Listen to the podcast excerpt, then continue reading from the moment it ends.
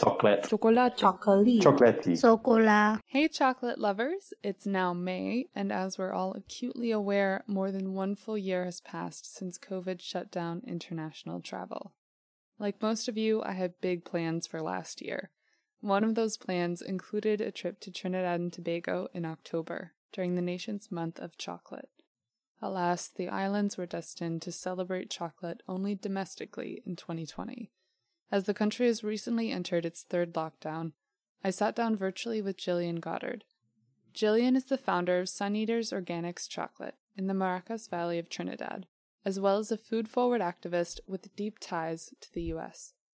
Over the decades, Jillian has practiced activism through entrepreneurship, a concept that's helped her guide her community towards growth and empowerment, wherever she finds herself. In this episode, we dig into topics like diversification, bullying, and empowerment through creation. But to offer some context to the region itself, I'm starting with one particular question I asked Jillian later on in the interview. How have you found it to be different life for women who are working in agriculture in the Caribbean and elsewhere? I mean, for one, I think it's, even though the Caribbean is a small area, it's not a homogeneous place. Oftentimes, you'll include Guyana, Suriname, some of the places in South America, non Spanish usually, but then you move up, let's say, the chain of Caribbean islands that sit in the Caribbean Sea. And that's also not homogeneous. So if you look at what's happening with cacao in the Dominican Republic, it's very, very different, even than what's happening with cacao in Haiti, and they're sharing the same island if you look at what's happening with cacao in Barbados, because Barbados was deforested really early, it had very early colonial interactions, much earlier than much of the rest of the region. So the deforestation process there was thorough. Trinidad has oil wealth and therefore much more disposable income, and therefore we as chocolate makers are able to put out our product on the local market. I mean, I know 50 individual entities making chocolate. Everybody's not out on the market in a big way. Even if you look across the origin countries, you're not necessarily going to see that possibility. So we have to differentiate the Caribbean a bit. You have to remember that even pre-European colonization, the Caribbean was a diverse region with multiple groups who were living in different ways. There was definitely a lot of movement in the area. So that, in a certain way, determined the historic context of individual islands or individual countries. So the conversation around cacao that could be happening in this region isn't really happening actually.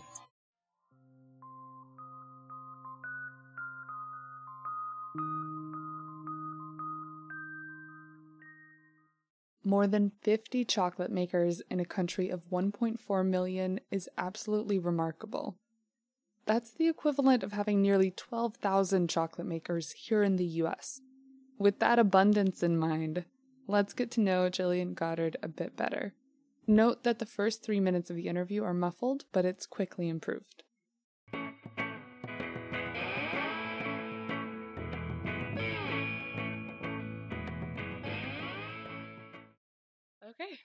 So I've heard some of the details about your journey to craft chocolate, but to give some context to your work, could you tell us a bit about yourself?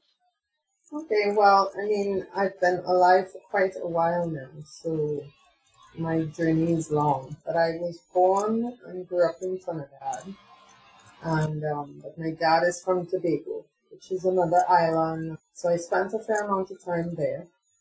And then when I was 17, I moved to the US for college. I had already spent a good amount of time there because my mom's family migrated almost completely to the DC area. And my dad's family migrated a little more scattered, but a lot to New York. So I spent my childhood and teenage years going up to the States um, for summer. I moved up to the US to Atlanta when I was 17. So I went to college there, moved around a lot. I always moved around a lot. And then I spent a few years in DC trying to figure out what I was doing. Went back to Atlanta, finished up some studies, some science studies, and moved to California for graduate school. So I did some research projects in Trinidad, started coming back here. And then for the next 20 years, kind of lived with my feet between the US and Trinidad, but a lot more in Trinidad, increasingly settled in Trinidad. But I did spend about two years in an RV driving around the US, and I had an organic shop in Trinidad, and I lived in the desert in far west Texas. Yeah, so I've had a very diverse past. So, I mean, if you grew up in Trinidad, especially when I grew up, we ate a lot of cocoa pulp. The, we sucked a lot of cocoa seeds fresh from the pod with, you know, we sucked the pulp. So it's enjoyed more as a fruit. Well, it used to be. I mean, it's ah. not as common, but it's coming back. And then we also did a lot of drinking of cocoa, cocoa tea, which is basically 100% cocoa beans in a bowl with spices in it, which we grate into milk and boil on the fire with sugar. It smells really, really good. So that's how I knew it. I mean, we would get chocolate once in a while, um, but mainly, the kind of commodity brown chocolate. And I remember when I was a teenager, a friend of my mother's came from Switzerland and brought me a Toblerone. I'd never tasted chocolate like that. And it doesn't taste the same anymore. It was unbelievable. So I guess in terms of eating chocolate, that was my introduction to slightly higher quality chocolate. It's been an interesting journey with it coming in and out of my life. But when I speak to my when I spoke to my parents about it, I mean that was a central part of their life because the nutrients from cocoa, especially in that drinking form, mixed with some other natural foods can really keep you going when times are hard. So people would make the cocoa tea, which is full of nutrients, full of good fats, and would eat it with like cassava bread, which is a flat bread made from cassava. Or they would put arrowroot in it to thicken it up. So it was a hearty thing to start your day if you had limited money. I think a lot of people would see an upbringing between two countries as sort of privileged, but I think it also just gives you a lot of different perspectives. Um, you've been described as an activist by a lot of people to me when when looking for interesting guests who who bring that sort of different perspective. How do you think that your upbringing has contributed to your sense of justice or, or injustice in Trinidad and elsewhere? Yeah, well, my dad worked for the airlines, so that allowed us very early on to do a lot of moving around. Um, we couldn't go anywhere like stay in a hotel or anything. So, so I mean, coming up to the US in those days, I guess I did feel really, really special because even though we were flying standby and got bumped many times, had to come off the plane in strange cities or strange countries, um, and it was always really tense to travel because we never knew until the plane took off whether they would take us. So it was kind of the story of my life, which is a type of relative privilege. Um, skin color, hair texture mainly, um, especially through my mother's side. But both my parents were very, very financially poor. So when I was growing up, Trinidad went into oil boom. So that made cash much more available here. But the thing is that the culture in which I grew up is a culture that is was embedded in um, one of the things was historic poverty. And there's a level of everyday life that was part of that, as you would call it, class, that people now would call activism because you got involved in community. It was just the way things were. It was part of the culture. If somebody else was having a hard time, you helped them out. You thought about your neighbors. So I grew up embedded in that. I mean, it was really bizarre to me being so surprised by how cold and uh, non-engaged middle class people were.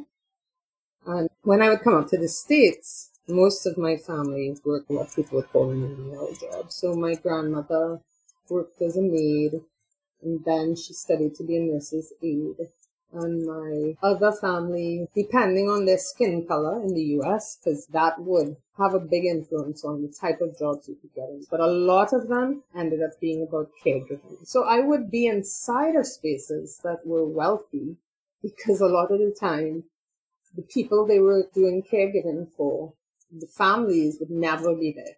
So my relatives would be the only person or the only people with these wealthy people they were taking care of.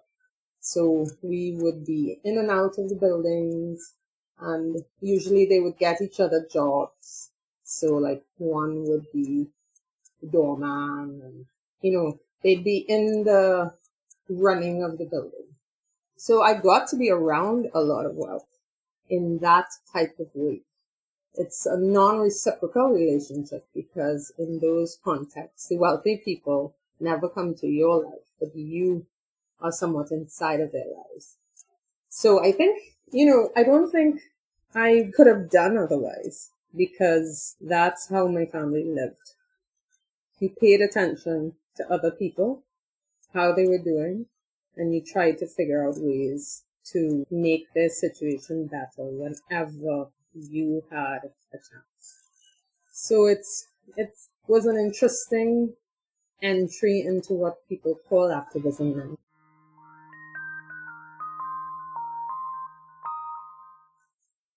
Being involved on a political level was very rare in my family. I guess nobody felt important in that way. You did your activism on a very community level, and I still am most comfortable functioning at that level. So I have to really push myself to step outside of the spaces that I grew up thinking about and caring about. So the communities in which I am often engaged are my source communities. It's just that the way the economy went here, there was a lot of pressure for that upward mobility from people like me. And so at some point I had to make a decision that I was going to take what I thought was making sense in human qualities, but I was not going to absorb the philosophy of class mobility. Yeah, observe instead of absorbing. Observe and utilize what makes sense because all groups, when they are put in isolated spaces, develop some strengths and some things that are major challenges. And so even speaking up is not speaking the way that I interview. I try to write. I try to record my thoughts. That's not one of the strengths of type of historic poverty that my family came out of. So I have to push myself to do that kind of stuff. And I had to push myself a lot in the beginning. And I still sometimes often struggle with it because, you know, sometimes you kind of had to stay under the radar to survive. There were major consequences if you were poor and decided to speak up. So that's why for me, if you have any privilege that you can get away with doing things that make people's lives better, you need to do it because everybody doesn't have the ability to do it without major life consequences. You've said in the past that you feel entrepreneurship is one way to express activism. Could you expand upon that idea? Yeah, well, I mean, movement of resources, right? So if you break it down to its basics, it's movement of resources, adding skills to resources in order to get more value from them. And I think that you can choose any field at this point because the system is so messed up and so developed So You can kind of choose any field and you can choose to do work within that field and on that topic that will make a difference. But when it comes to entrepreneurship, because financial resources are such a major part of the way that people are oppressed where the system is designed to exclude someone, then entrepreneurship becomes a very fundamental way to actually capture resources, move them around, and be able to have some options, have choices, have the ability to not be so powerless. But I don't think of entrepreneurship in the same way that people think about it sometimes. I mean, there's this idea of entrepreneurship like this sole single person with their hand up in the air pointing forward. Like to me, that's nonsense. Generally, people succeed because the system facilitates it. And when we have individual interaction with that system, there still is a whole system. It's still not one self-made person. And that's one of the things that when I talk about like class mobility, this idea that, you know, you move into the middle class and suddenly you're this entrepreneur. No, everything you do depends on the system working, including your friends, your family, the people who taught you the way to speak about something, the confidence you have, we are all embedded in a system. And acting as though we are individual actors is a real inaccuracy. So when I think of entrepreneurship, it's not exactly the way that people understand it sometimes.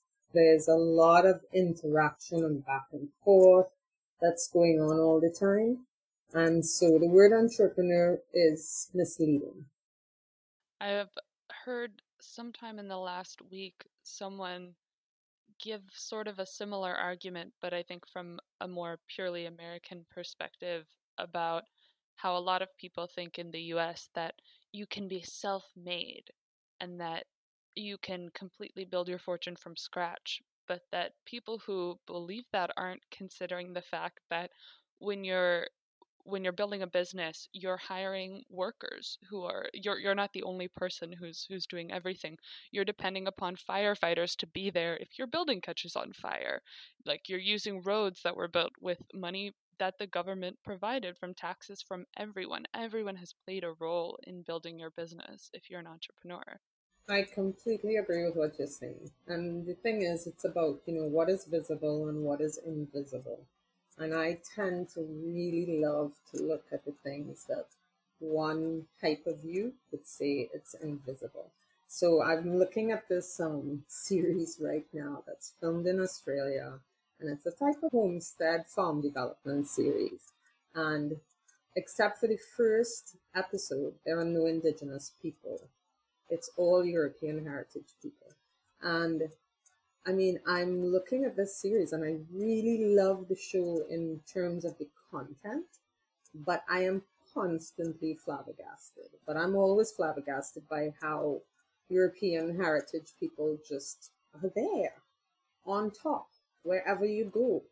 And in Australia, in this show, it's particularly glaring to me because I see all of this luxury in what they're doing and the way that that happens. So by the time somebody arrives on a farm in you know, 2000 and whatever, there's a history of the seizure of that land, the transfer of the land, you know, exclusion of certain groups and inclusion of others, utilization of resources in a particular way. So there's a lot that goes before you become an entrepreneur.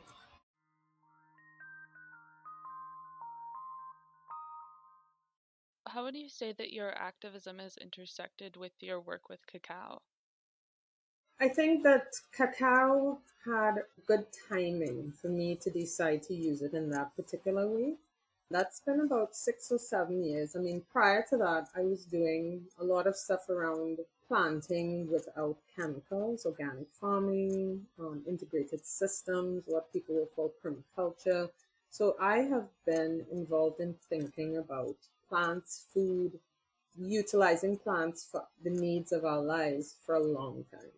Cacao just happened to come along at a particular time. The way that I tend to work is that I pay a lot of attention to the direction in which I am being moved by the system. And when I say the system, I mean I can't even describe all of it because it's the ability to to foresee what's coming. And when you're farming or you're planting, you have you get really good at that if you are using things outside of chemicals because you have to anticipate things before they happen. You have to prepare your soil in a particular way to plant a particular crop. You have to look at the weather and think, okay, well, this year this is happening in this particular way. So you get really good at forecasting. And I tell people sometimes that I think if I were living in kind of a mainstream life, I would be hired as a trend forecaster because I often will feel my way into what needs to happen next. So, where is the attention of the society going next? In this case, I could feel that that was the place that would be a good place to start doing the shift toward teaching farmers how to process, which has been a bit of an obsession with me for quite a while.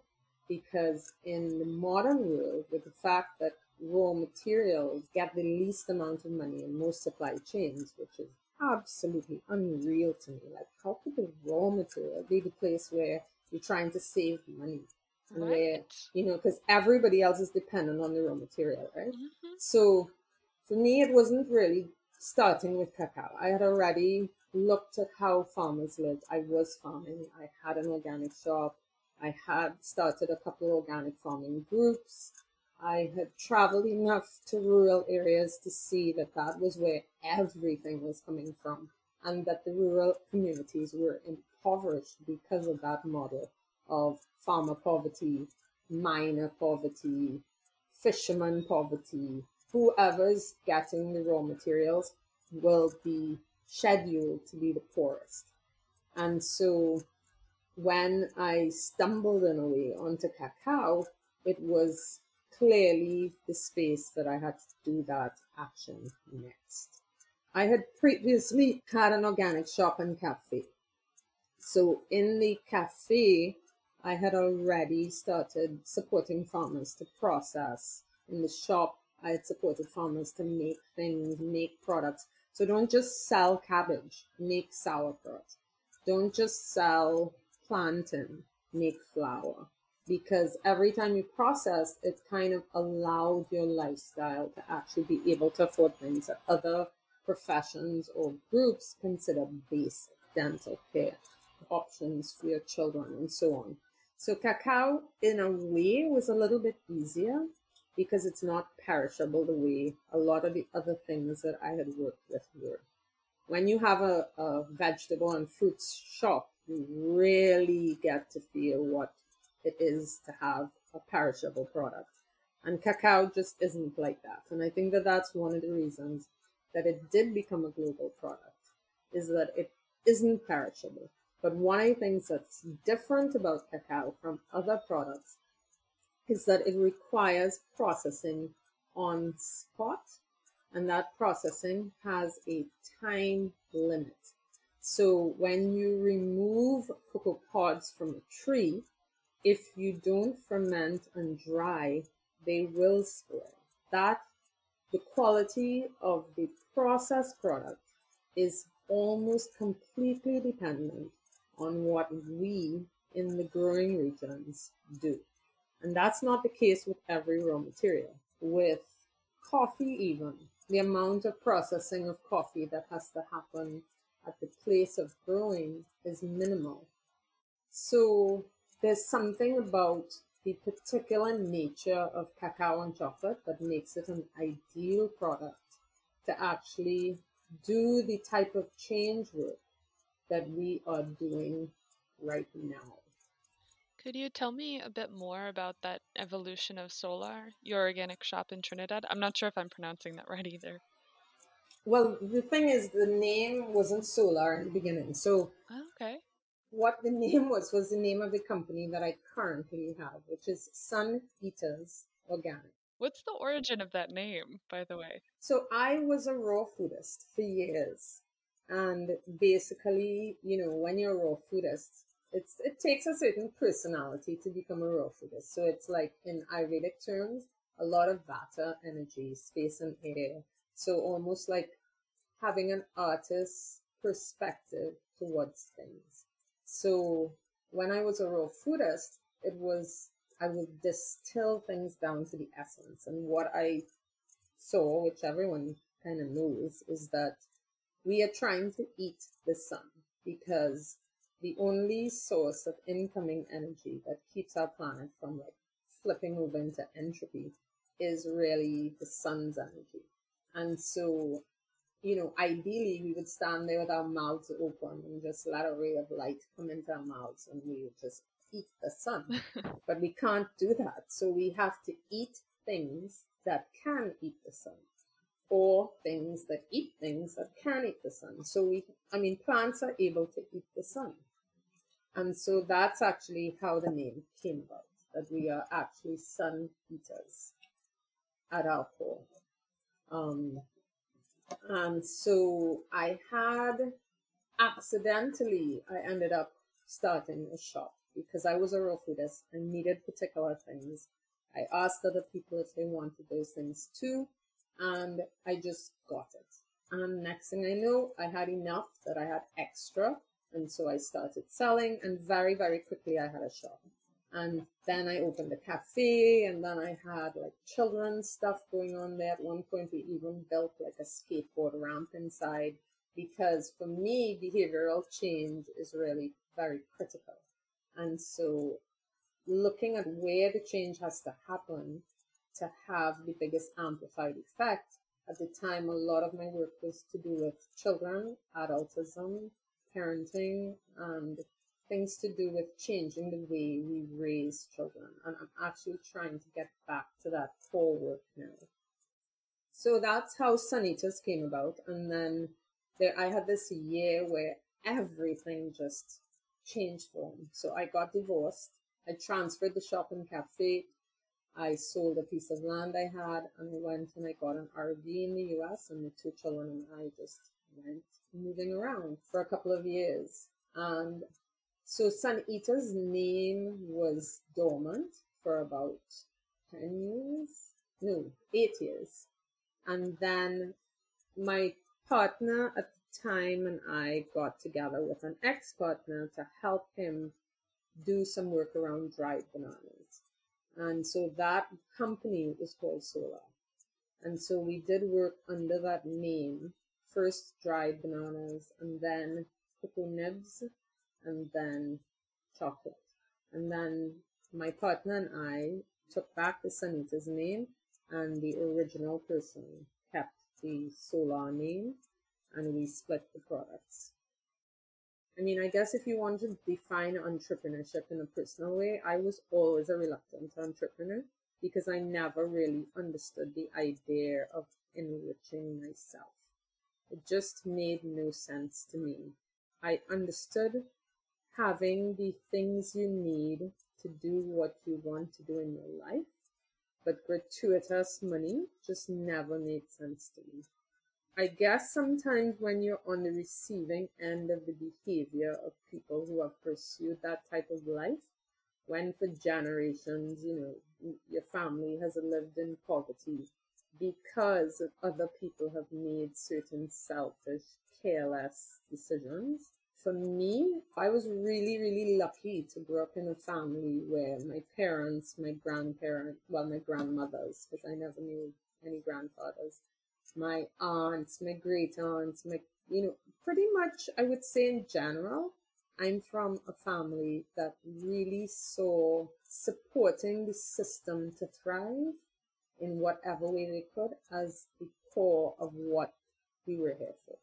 So the idea of what people might call service, which is a kind of weird word because to me it's not really service, it's just this is what a human is. Being a decent person yeah yeah well it's being a person because i think that if you even just look basically at how humans develop in order to survive to adulthood there has to be a lot of giving of things and time and attention in directions that you're not going to get it back And so I think that actually it's built into our DNA and our way of being, that that's actually how we would be naturally. But I do think that there's a system that now we have inherited that damages that part of who we are.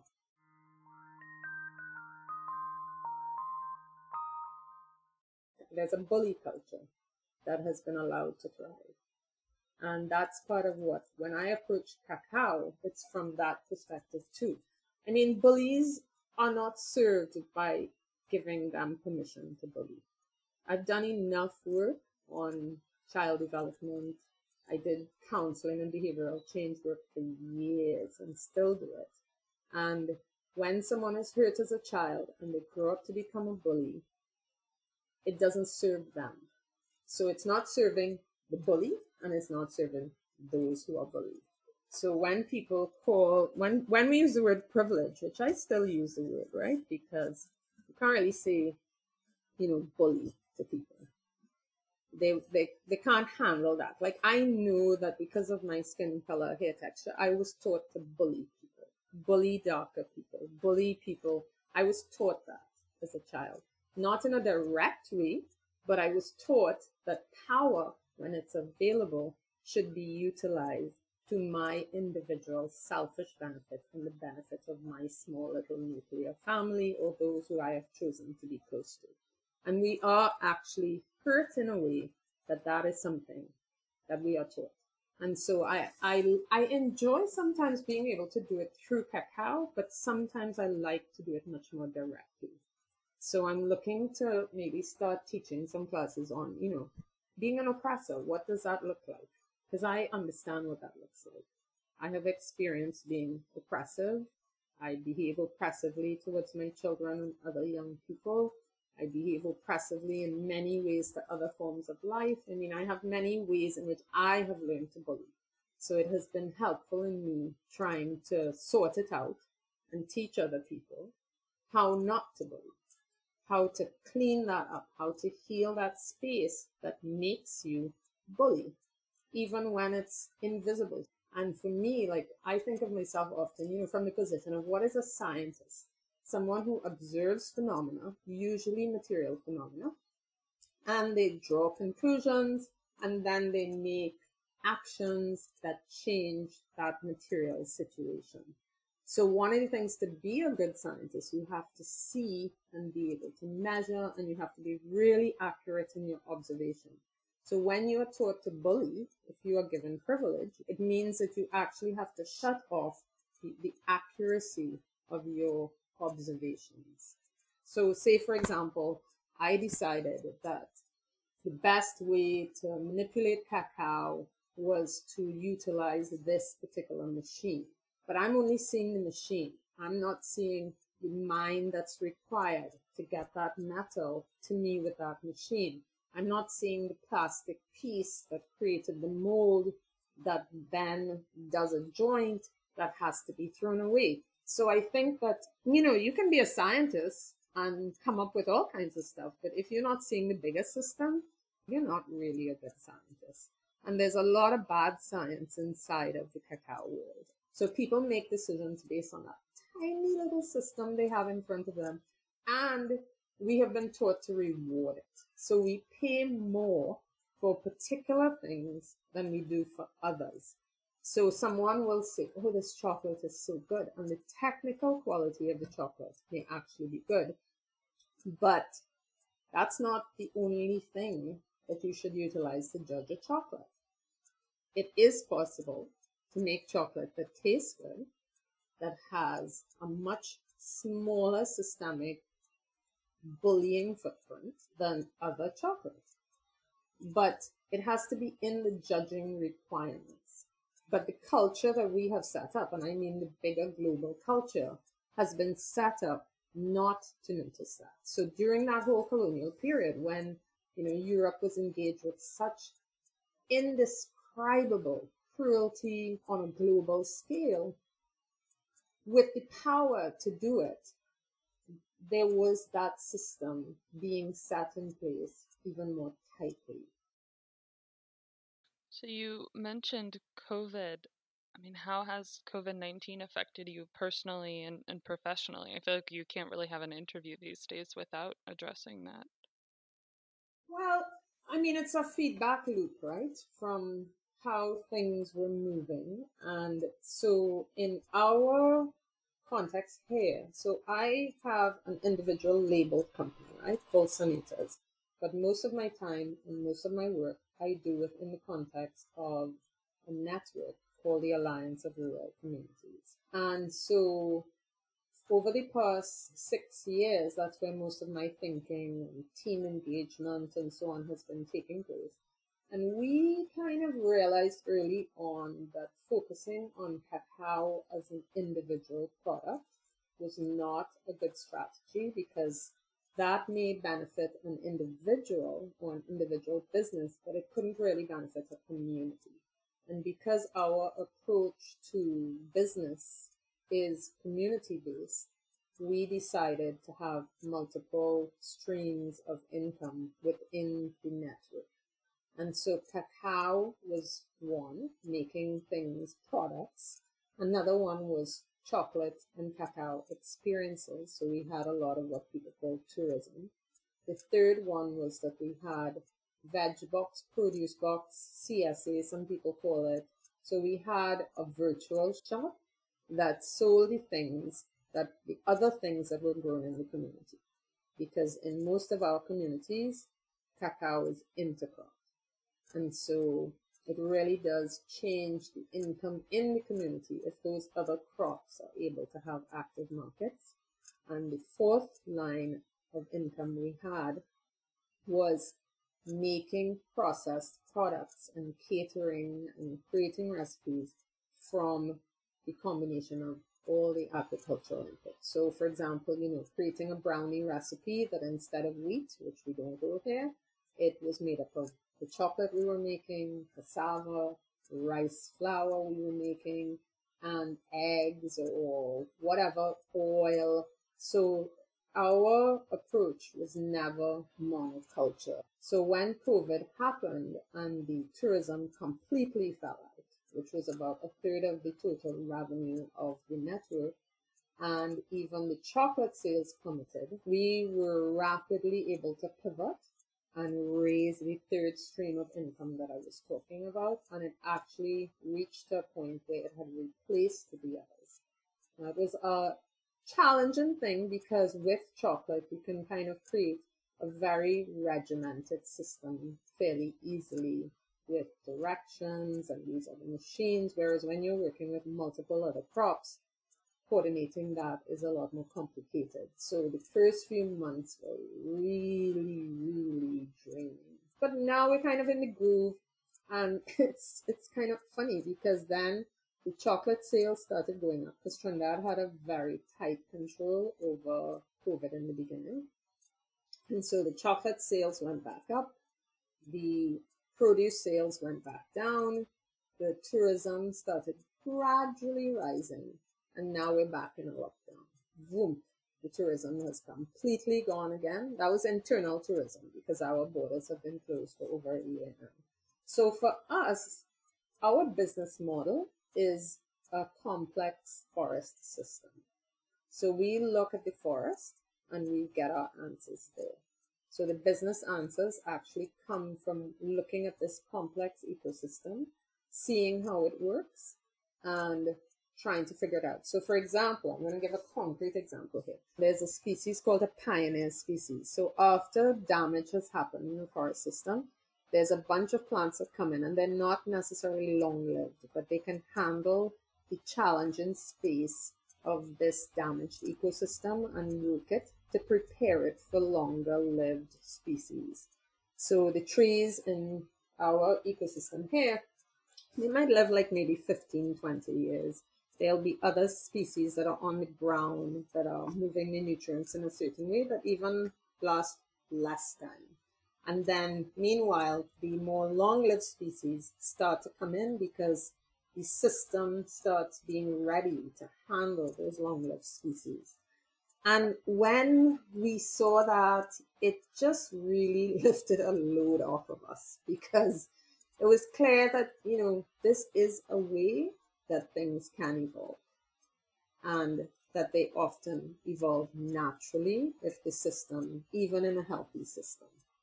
So, um, so that's what I mean. Like, you know, I could read a lot of business books, and sometimes there is stuff that is helpful, but the forest has so many answers to business strategy.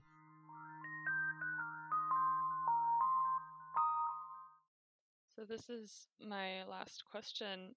Uh, What are you working towards seeing more of and or less of in the coming years? Well, one thing that we are working on now, and it didn't start now, we've been working on it for several years, but we're speeding it up a bit, is that it's clear that the global north doesn't have a clue and needs some help.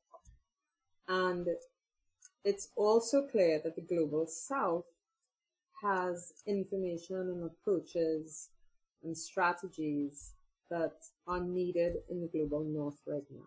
And that the lack of them in the global north, in the chocolate eating regions, maybe is another way that I could put it. The lack of that is hampering our lives in the global south. And so one of the things that I had spent some time sussing out was using the same model we are using, but in the US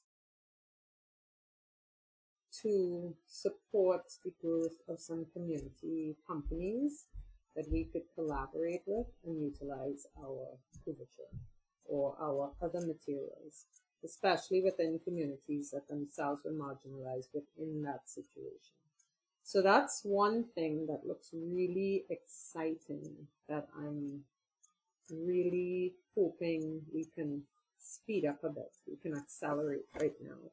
Also, there are other interactions between the chocolate eating regions and the chocolate making, cacao growing countries and enterprises that I think the time is right now.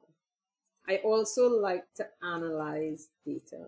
So on a couple of the other interviews I've done recently, I've spoken a bit about doing side by side comparisons of the model that we are utilizing and some innovations within it that we want to do with chocolate makers in chocolate eating regions to look at where the resources flow. Where does the money go? Because it's not only to, it's not only the chocolate makers in the US using beans or in Europe using beans from origin countries that's affecting things. It's the system, right? So when those things are sent to the US or to Europe, how much is spent? What's the percentage of money that goes into shipping? Because most of those shipping country, companies are from the global north. What's the percentage that goes into packaging? Where does the money flow with that? So I, I seriously love to look at spreadsheets and good data collection and see how that works. So those are some of the things that, you know, we are heavily data driven organization. We collect a lot of data and we want to look at how things work based on that data in order to create a more ethical situation, not just within chocolate and cacao, but within raw material processing, because other people could potentially look at what we have done and our model and utilize that in other sectors. Even if they come out of cacao, they can do similar things with their other raw materials that are in abundance in rural communities. Yeah. Build up skills that can be applied to a variety of different mediums. Yes, skills and a model, because there is a model that is also required. And that's a big part of what we are in the process of developing. And I think slowly, as models like that become more possible, more common, even, it builds up an infrastructure that others can, can continue to build upon. Definitely, because we were able to go to St. Lucia. We raised some funds for a St. Lucian group, a women's collective to do chocolate making.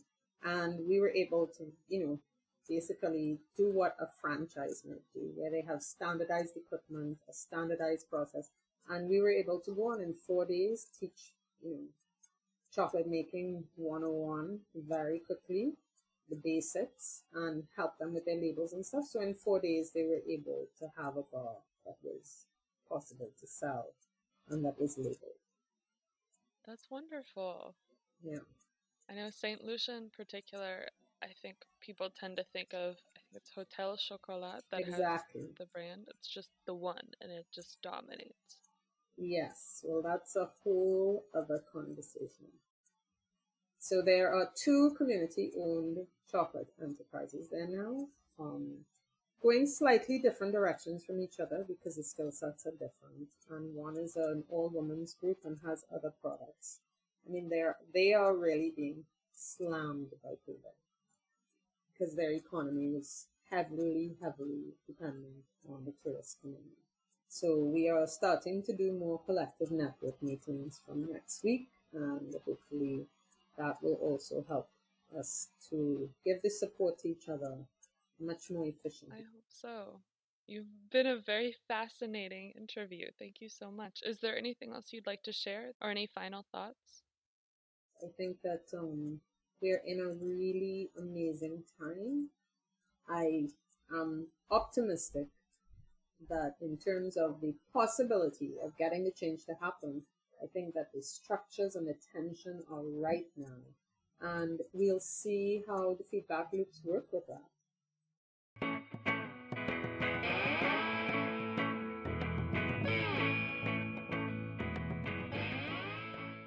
Thank you so much for listening to this interview episode from Chocolate on the Road.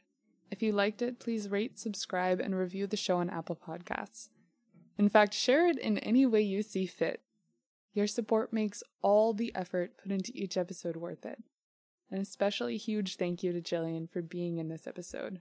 To learn more about Sun Eaters Organics and Jillian's work, check out the show notes for this episode at the link in the description, or on my website at damecacao.com. That's D A M E C A C A O dot C O M. Have a wonderful day, and I hope you'll join me next time we go on the road.